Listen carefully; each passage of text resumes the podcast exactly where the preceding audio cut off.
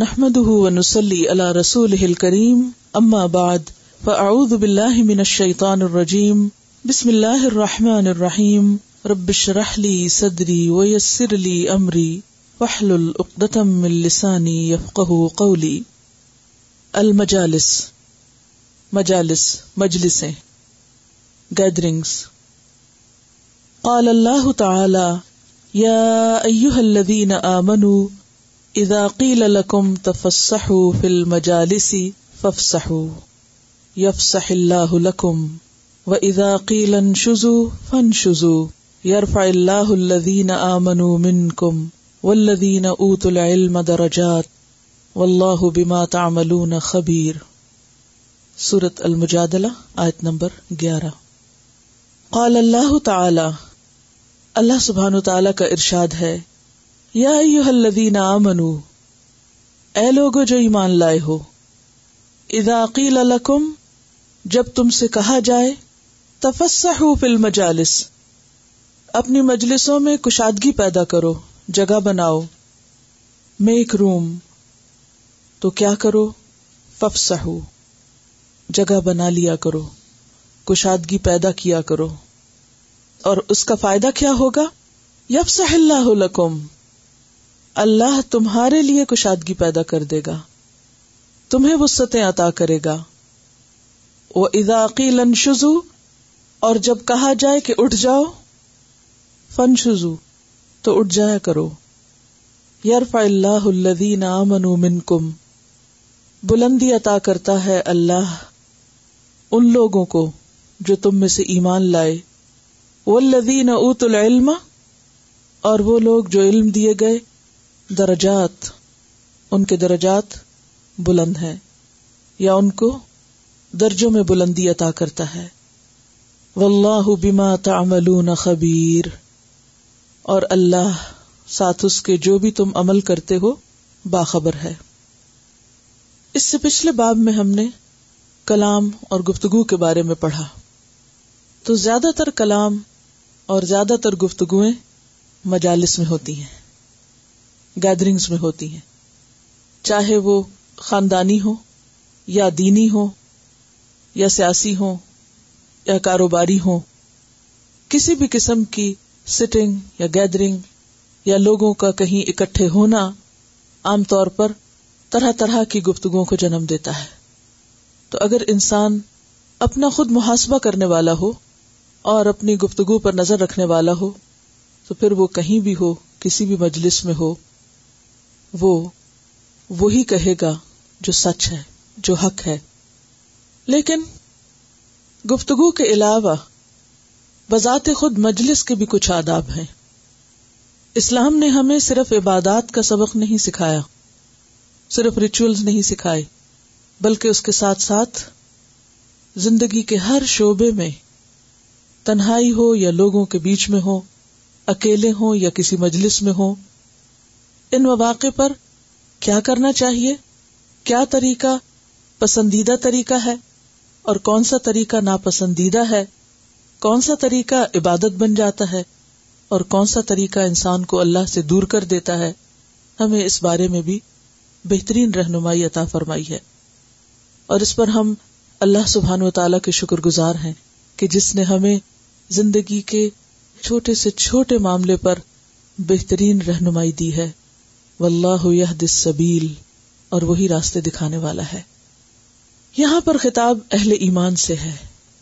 یا ایوہ الذین آمنو، اے لوگو جو مان چکے ہو، ایمان لے آئے ہو، اذا قیل لکم، جب تم سے کہا جائے، یہاں کہنے والا کون ہے؟ صدر مجلس یا ذمہ دار، یا اگر کسی کے گھر میں مجلس ہے، تو گھر والا یعنی کوئی بھی ریسپانسبل شخص جو اس مجلس کے لیے ذمہ دار ہو۔ جب وہ تم سے کہے تفسا ہو فل مجالس کہ مجلس میں نئے آنے والوں کے لیے جگہ بناؤ، ان کو ویلکم کرو، تو اس وقت انا کا مسئلہ نہ بناؤ، عزت کا سوال نہ بناؤ، بلکہ ففسحو جگہ کھلی کر دیا کرو۔ یعنی دوسرے کے لیے جگہ کھلی کرنا دراصل خود کو سمیٹنا ہے۔ یہ کہنے کی بجائے کہ سمٹ جایا کرو، سکڑ جایا کرو۔ یہ کہا گیا، جگہ کھلی کر دو۔ آپ دیکھیے کہ کھلا کرنا اور سمٹنا دونوں ہی لفظ مقصد پورا کر رہے ہیں، لیکن مثبت لفظ جو ان دونوں میں سے ہے، وہ استعمال کیا گیا۔ کیونکہ کھلنے سے ایک وسط کا تصور آتا ہے اور سمٹنے سے ایک تنگی کا احساس ہوتا ہے۔ تو تفسع ہو فل مجالس مجلسوں میں کشادگی پیدا کر دو۔ یعنی اگر سرکل میں بیٹھے ہو تو دائرہ وسیع کر دو۔ اگر کسی لائن میں بیٹھے ہو تو ساتھ ساتھ ہو جاؤ۔ اسی طرح آنے والے کو نہ صرف یہ کہ سلام کے جواب کے ذریعے ویلکم کرو، بلکہ اپنے پوسٹر کے ذریعے اور اپنی حرکت کے ذریعے اور اپنے طرز عمل سے بھی ویلکم کرو کہ اس کے آنے پر تم اس کو مرحبا کہہ رہے ہو، اس کو ویلکم کر رہے ہو اور خوش ہو۔ اور نہ صرف یہ کہ باہر جگہ دے رہے ہو، بلکہ اپنے دل میں بھی جگہ دے رہے ہو۔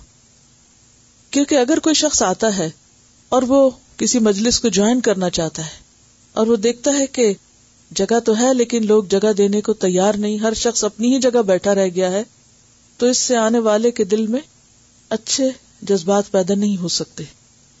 پھر یہ فرمایا کہ یفس اللہ لکم، فوری انعام بھی بتا دیا۔ اگر تم دوسروں کو جگہ دو گے تم جگہ کھلی کرو گے تو اللہ تمہارے لیے بھی بہت کچھ کھلا کر دے گا۔ دنیا میں بھی ہم بہت سے معاملات میں تنگی کا اور مشکل کا شکار ہوتے ہیں۔ وہاں بھی ہمیں کشادگی کی ضرورت ہوتی ہے۔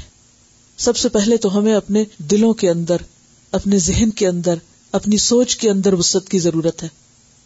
کہ تمہارے اس عمل سے کہ تم نے کسی کے لیے جگہ بنائی، جگہ کھلی کی، تو اللہ تمہارے اندر کشادگی پیدا کر دے گا۔ اور پھر جب انسان کا دل کھلا ہو جاتا ہے، وسیع ہو جاتا ہے، اس کی سوچ اور ذہن وسط اختیار کر لیتا ہے، تو وہ وہ کچھ پا لیتا ہے جو تنگ ذہن کے لوگ اور تنگ دل لوگ نہیں پا سکتے۔ اور پھر اس دنیا میں تو انسان چند دن کے لیے ہے۔ پھر ایک طویل عرصہ ہمیں قبر میں گزارنا ہے، تنہائی میں گزارنا ہے۔ قبر کے بارے میں آپ نے سن رکھا ہے۔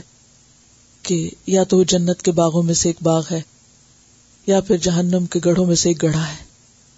اور وہ صرف گڑھا نہیں، بلکہ وہ بہت تنگ گڑھا بھی ہے۔ کیونکہ آپ صلی اللہ علیہ وسلم نے قبر کی سختی کا جب ذکر کیا، تو اس میں آپ نے اپنے ہتھیلیوں کی انگلیوں کو ایک دوسرے کے اندر ڈال کر اس طرح بھیج کر دکھایا کہ پسلیاں ایک دوسرے کے اندر دب جائیں گی قبر کی تنگی کی وجہ سے۔ تو اگر انسان دنیا میں دوسرے کے لیے جگہ کھلی کرتا ہے تو اللہ سبحان و تعالی ان شاء اللہ اس کے لیے وہاں بھی کشادگی پیدا کریں گے۔ اور اسی طرح حشر کے میدان میں کتنی بھیڑ اور کتنا رش ہوگا۔ اور پھر جنت کی وسطیں تو ہے ہی بہت بڑی۔ وہ وسیع جنت، ایک تنگ ذہن اور تنگ دل شخص کو کیا کرنا ہے؟ وہاں اسے کیا کرنا ہے؟ جس کے اندر تنگی ہے اور جس کی نگاہ میں تنگی ہے اور جس کی سوچ میں تنگی ہے، ان جنتوں کے وارث تو وہی لوگ ہو سکتے ہیں۔ کہ جو دنیا میں کشادہ ذہن رکھتے ہوں، کشادہ دل رکھتے ہوں اور دوسروں کے لیے بھی کشادگی پیدا کر سکتے ہوں۔ کیونکہ جنت کیا ہے؟ ایک طرح سے جزا ہے بدلا ہے۔ دوسرا رخ ہے اس زندگی کا۔ تو یہ بہت وسیع مفہوم کا حامل ہے کہ یف اللہ لکم، اللہ تمہارے لیے کشادگی پیدا کر دے گا۔ اور اسی طرح بسا اوقات ضرورت کے تحت کبھی کسی کو مجلس میں ایک جگہ سے اٹھنے کے لیے کہا جا سکتا ہے۔ یعنی جگہ بنانے ہی کی خاطر یا کسی اور انتظامی ضرورت کی خاطر یہ کہا جا سکتا ہے کہ آپ اپنی جگہ سے اٹھ کر یا راستے سے اٹھ کر یا پیچھے سے اٹھ کر آگے آ جائیں تو ایسے میں بھی بات سن لینی چاہیے۔ سنی انسنی نہیں کرنی چاہیے۔ وہ اداقی لن شزو فن شزو جب کہا جائے کہ اٹھ جاؤ تو اٹھ جایا کرو۔ کیونکہ انتظامی ضرورت کے تحت بسا اوقات مجلس کے اندر تبدیلیاں کرنا ناگزیر ہوتا ہے۔ کیونکہ مثلاً ذکر کے حلقوں میں گیپس نہیں چھوڑنے چاہیے۔ لوگوں کو اکٹھے ہو کر بیٹھنا چاہیے۔ بکھر کر نہیں بیٹھنا چاہیے۔ کیونکہ جب لوگ اکٹھے ہو کر بیٹھتے ہیں تو ان پر ملائکا اپنے پر پھیلاتے ہیں۔ ملائکا بھی اس سرکل کے اوپر، اس حلقے کے اوپر حلقہ بنا لیتے ہیں۔ تو جو لوگ اس حلقے سے پیچھے رہ جاتے ہیں، وہ پھر پیچھے ہی رہ جاتے ہیں۔ لہذا بہت ضروری ہوتا ہے کہ خاص طور پر ایسی مجلسوں میں، جہاں پر لوگ اللہ کے ذکر کے لیے بیٹھے ہوں، وہاں ایک دوسرے سے قریب ہو کر بیٹھے۔ تو اس ضرورت کے لیے بسا اوقات ایک شخص کو اپنی جگہ چھوڑ کر دوسری جگہ آنے کے لیے کہا جا سکتا ہے۔ تو ایسے میں اگر سننے والے بات سن کر نہ دیں تو مجلس کے اندر خوشگواری یا مجلس کا مقصد کہاں سے پورا ہو سکتا ہے؟ وہ اداقیل شزو فن شزو جب کہا جائے کہ اٹھو تو اٹھ جاؤ۔ ایسی باتوں کو عزت کا سوال نہ بناؤ۔ ایسی باتوں کو اپنے آرام یا اپنے وقار کے خلاف مت سمجھو۔ اگر کوئی شخص اٹھنے کے موقع پہ اٹھتا نہیں تو یہ کس بات کا اظہار ہے؟ یعنی جہاں کسی کو اٹھنا چاہیے، وہاں وہ اٹھتا ہی نہیں۔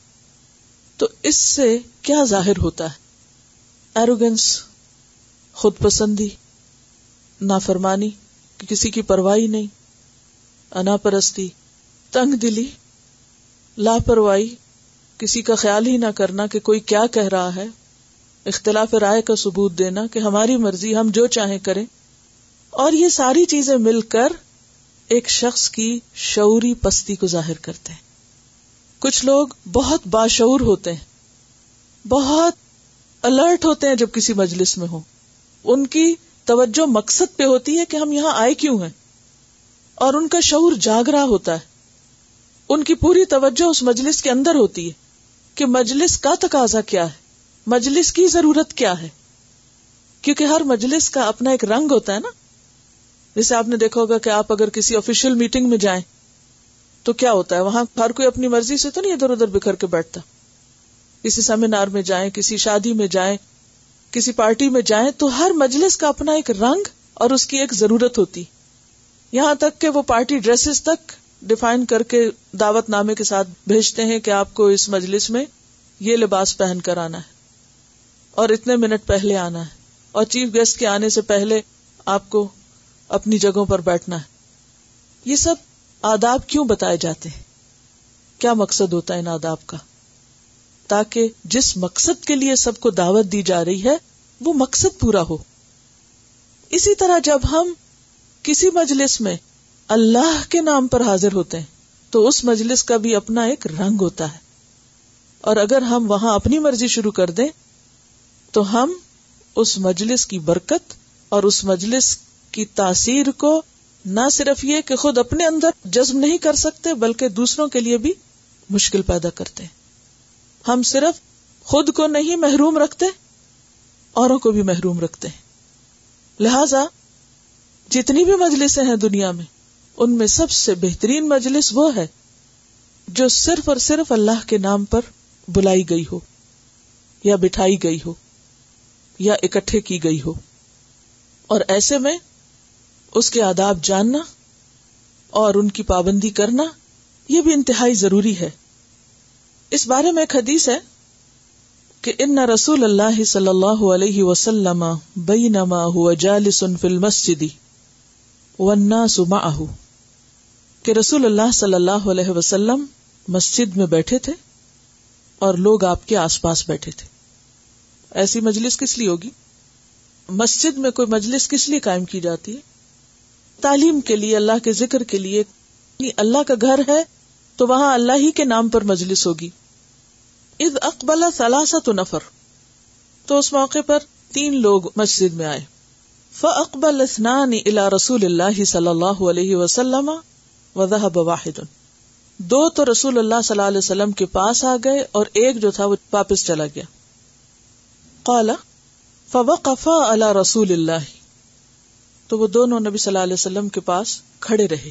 وقفہ کا کیا معنی ہوتا ہے؟ کھڑے ہونا۔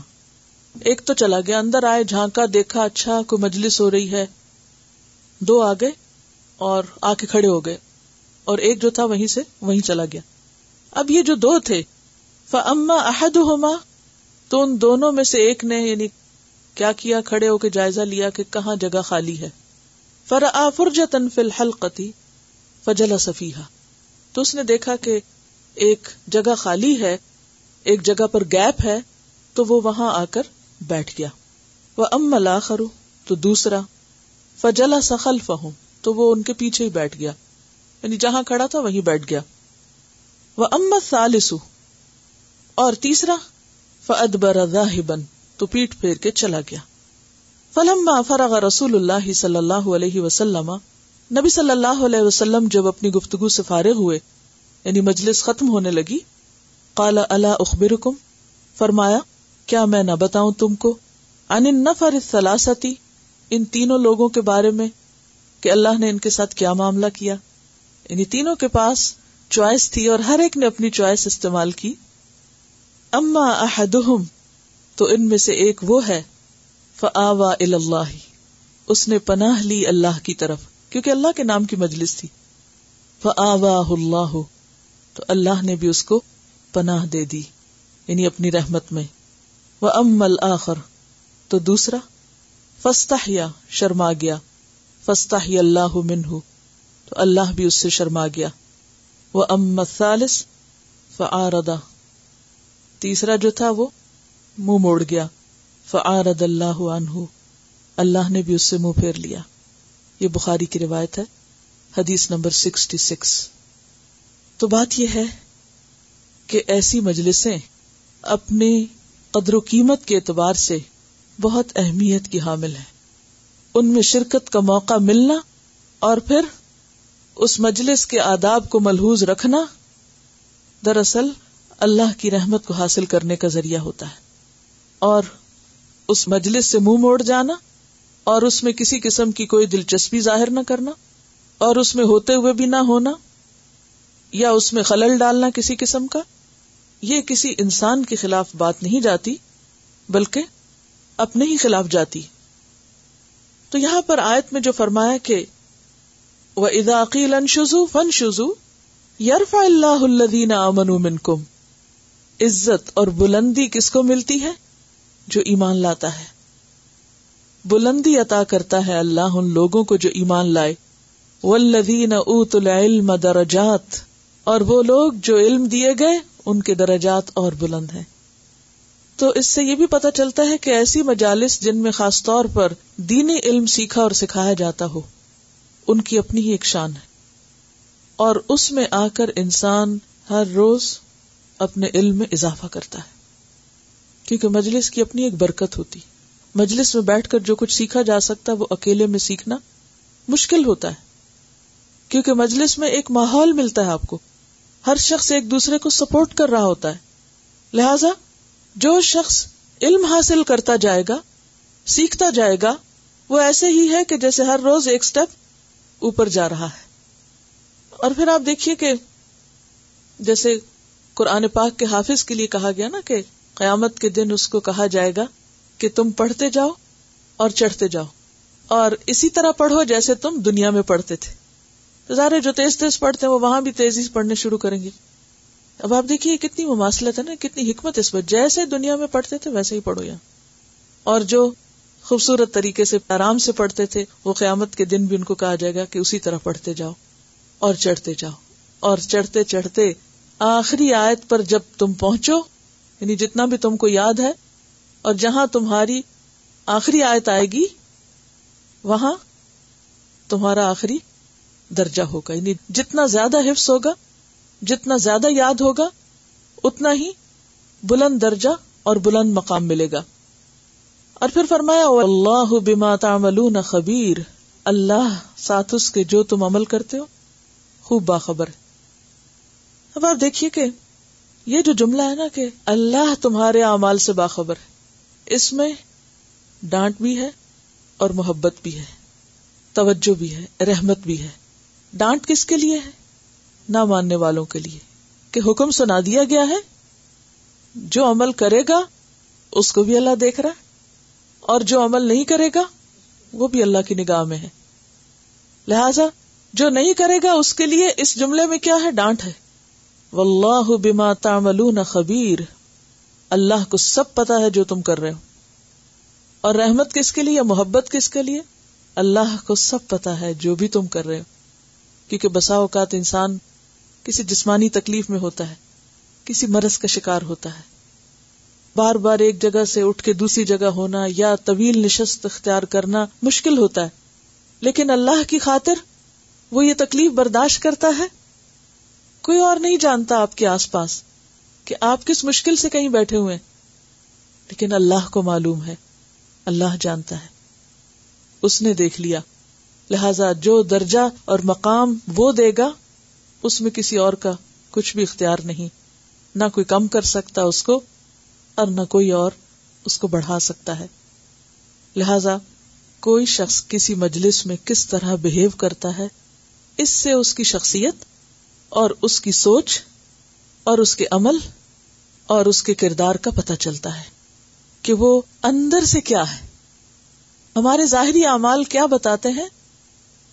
ہمارے اندر کو نمایاں کرتے ہیں۔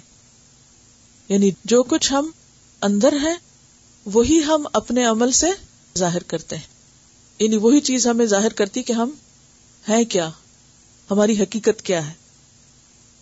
پھر فرمایا، قال اللہ تعالی یا ایوہ الذین آمنوا اذا تناجیتم فلا تتناجوا بالاسم والعدوان ومعصیت الرسول وتناجوا بالبر والتقوى واتقوا الله الذي اليه تحشرون، انما النجوى من الشيطان ليحزن الذين امنوا وليس بضارهم شيئا الا باذن الله وعلى الله فليتوكل المؤمنون۔ یہ بھی سورت المجادلہ ہی کی آیات ہے نو اور دس۔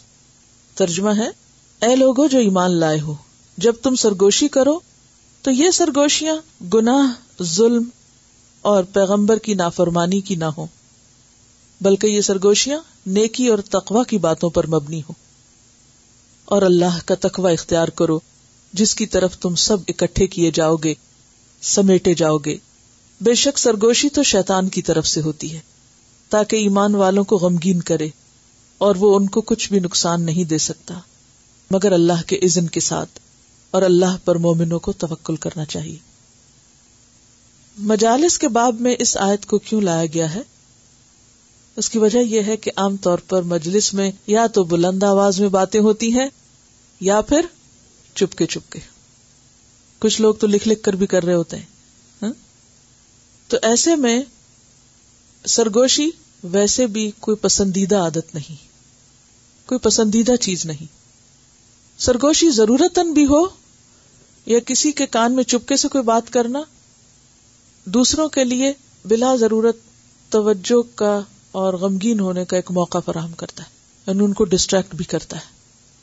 دوسرے یہ ہے کہ خاص طور پر وہ سرگوشی اور بری ہے کہ جس میں کوئی گناہ کی بات ہو۔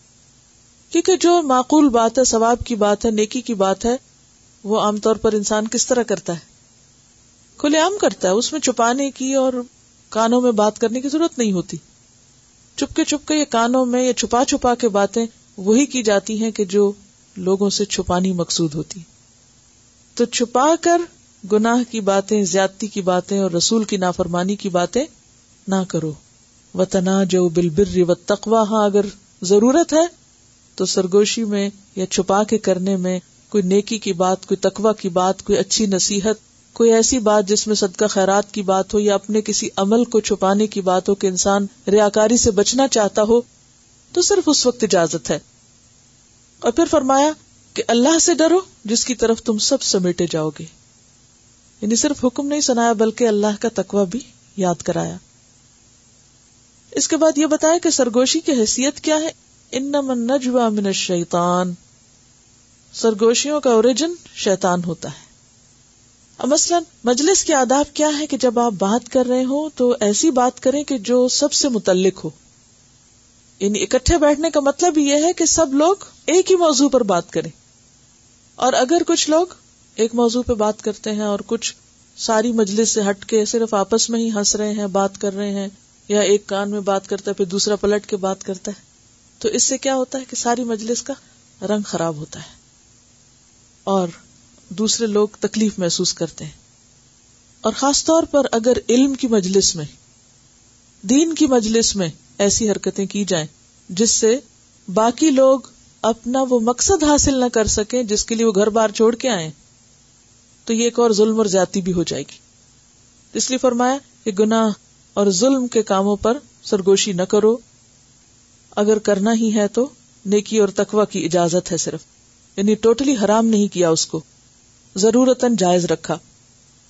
اور پھر کہا کہ شیطان ایسے طریقوں سے نقصان دینا چاہتا ہے۔ غمگین بھی کرتا ہے اور نقصان دیتا ہے۔ کیسے نقصان دیتا ہے؟ بدگمانی پیدا کرتا ہے۔ وسوسے آتے ہیں۔ کنسنٹریشن ختم ہو جاتا ہے۔ مثلاً اگر آپ کسی مجلس میں بیٹھ کر کچھ سن رہے ہیں اور اتنے میں کوئی شخص آپ کو پاس سے ہلا کر اپنی بات شروع کر دیتا ہے یا کوئی اپنا سوال پوچھنا شروع کر دیتا ہے، تو ایسے میں کیا ہوتا ہے؟ وہ جو شخص سن رہا ہے، وہ اپنی بات مس کر جاتا ہے، ڈسٹریکٹ ہو جاتا ہے۔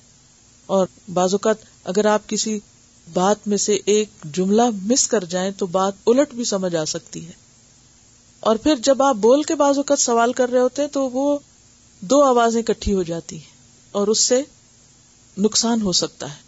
یعنی اصل بات سمجھنے سے رہ سکتی ہے۔ یا بولنے والا جو ہے وہ اس کے بولنے میں خلل آ سکتا ہے۔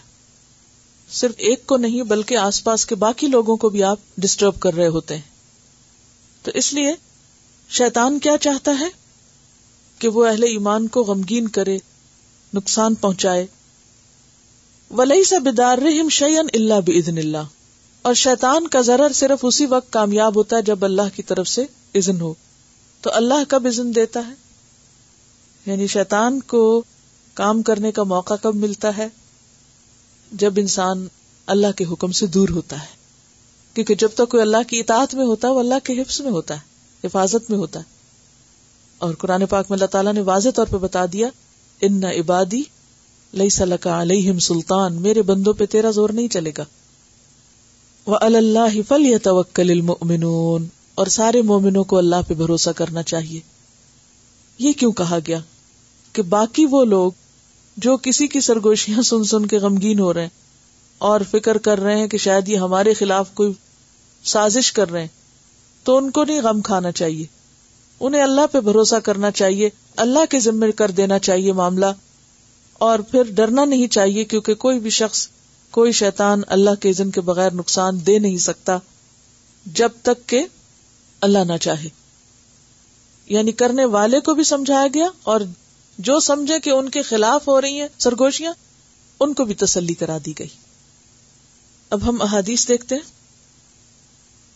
ہو رہی رہتا وہ ابھی سعید الخدری انہما شہد علی النبی صلی اللہ علیہ وسلم انہ قال لا يقعد قوم يذكرون الله عز وجل الا حفتهم الملائكة وغشيتهم الرحمة ونزلت عليهم السكينة وذكرهم الله في من عنده.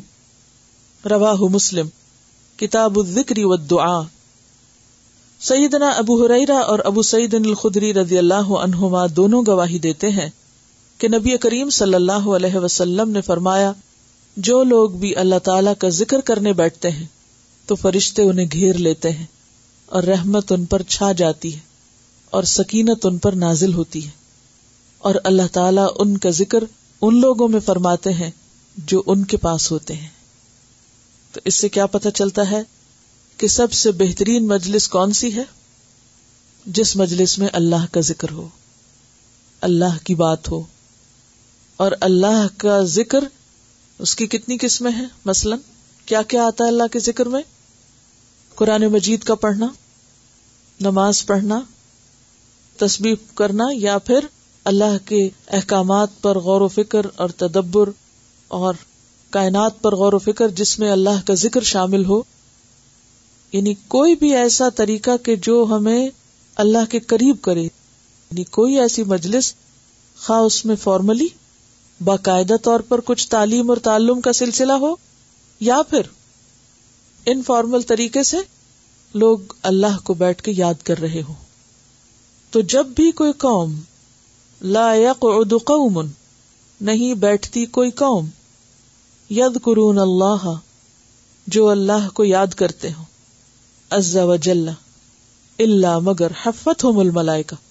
ملائکہ ان کے گرد گھیرا کر لیتے ہیں۔ یعنی مجلس کے اندر جتنے لوگ ہوتے ہیں، ملائکہ ان کے اوپر گھیرا ڈالتے ہیں۔ یعنی وہ سرکل بنا لیتے ہیں۔ اور ایک حدیث میں آتا ہے کہ اللہ کے کچھ فرشتے گلیوں بازاروں میں گھومتے رہتے ہیں، ادھر ادھر آتے جاتے رہتے ہیں۔ ہمیں نہیں نظر آتے، لیکن وہ اپنے کام کرتے رہتے ہیں۔ پھر جب ان میں سے کوئی ایک کسی جگہ پر لوگوں کو اکٹھے بیٹھ کر اللہ کو یاد کرتے ہوئے دیکھتا ہے یعنی ایک فرشتہ گزر رہا تھا کسی سڑک سے اس نے دیکھا کہ وہ فلاں گھر میں یا مسجد میں یا کسی جگہ پر لوگ اللہ کو بیٹھ کے یاد کر رہے ہیں، تو وہ کیا کرتا ہے؟ اوروں کو بھی بلانا شروع کر دیتا ہے، اوروں کو دعوت دیتا ہے۔ پھر وہ فرشتے آ جاتے ہیں، پھر وہ سارے اس کے گرد سرکل کرتے پھر جو جو فرشتہ ان کو دیکھتا، وہ سارا وہیں پر حاضر ہونے لگتا۔ آتے آتے ان کو آسمان دنیا تک ایک کے اوپر ایک ایک کے اوپر ایک پوری طرح چھا جاتے ہیں۔ اور جب تک وہ مجلس برقرار رہتی ہے، اس وقت تک وہ وہیں پر رہتے ہیں۔ اور جب مجلس ختم ہو جاتی ہے، تو پھر وہ جو کچھ اس میں ہوتا ہے، وہ لے کر اللہ پاک کے پاس پہنچتے ہیں۔ اللہ تعالیٰ پھر پوچھتے ہیں کہ یہ بندے کیوں اکٹھے ہوئے تھے؟ یہ کیا چاہتے ہیں؟ کس چیز سے بچنا چاہتے ہیں؟ طویل حدیث آخر میں اللہ تعالیٰ فرماتے ہیں کہ تم گواہ رہو، جو وہ چاہتے ہیں، میں نے ان کو دے دیا۔ پھر ان میں سے ایک فرشتہ کہتا ہے کہ عرب وہ فلاں شخص اس نیت سے نہیں آیا تھا۔ وہ تو ویسے ہی راہ چلتے انہیں دیکھ کے بیٹھ گیا تھا۔ تو اللہ تعالیٰ فرماتے یہ وہ مجلس ہے کہ جس میں بلا ارادہ آنے والا بھی اجر سے محروم نہیں رہتا۔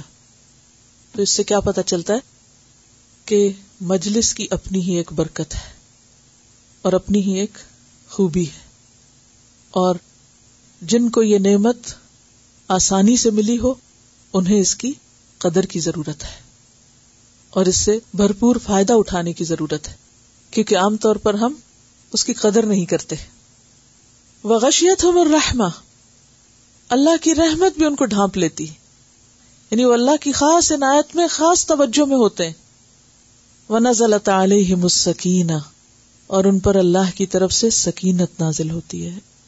ایک خاص قسم کا سکون اور خوشی حاصل ہوتی ہے۔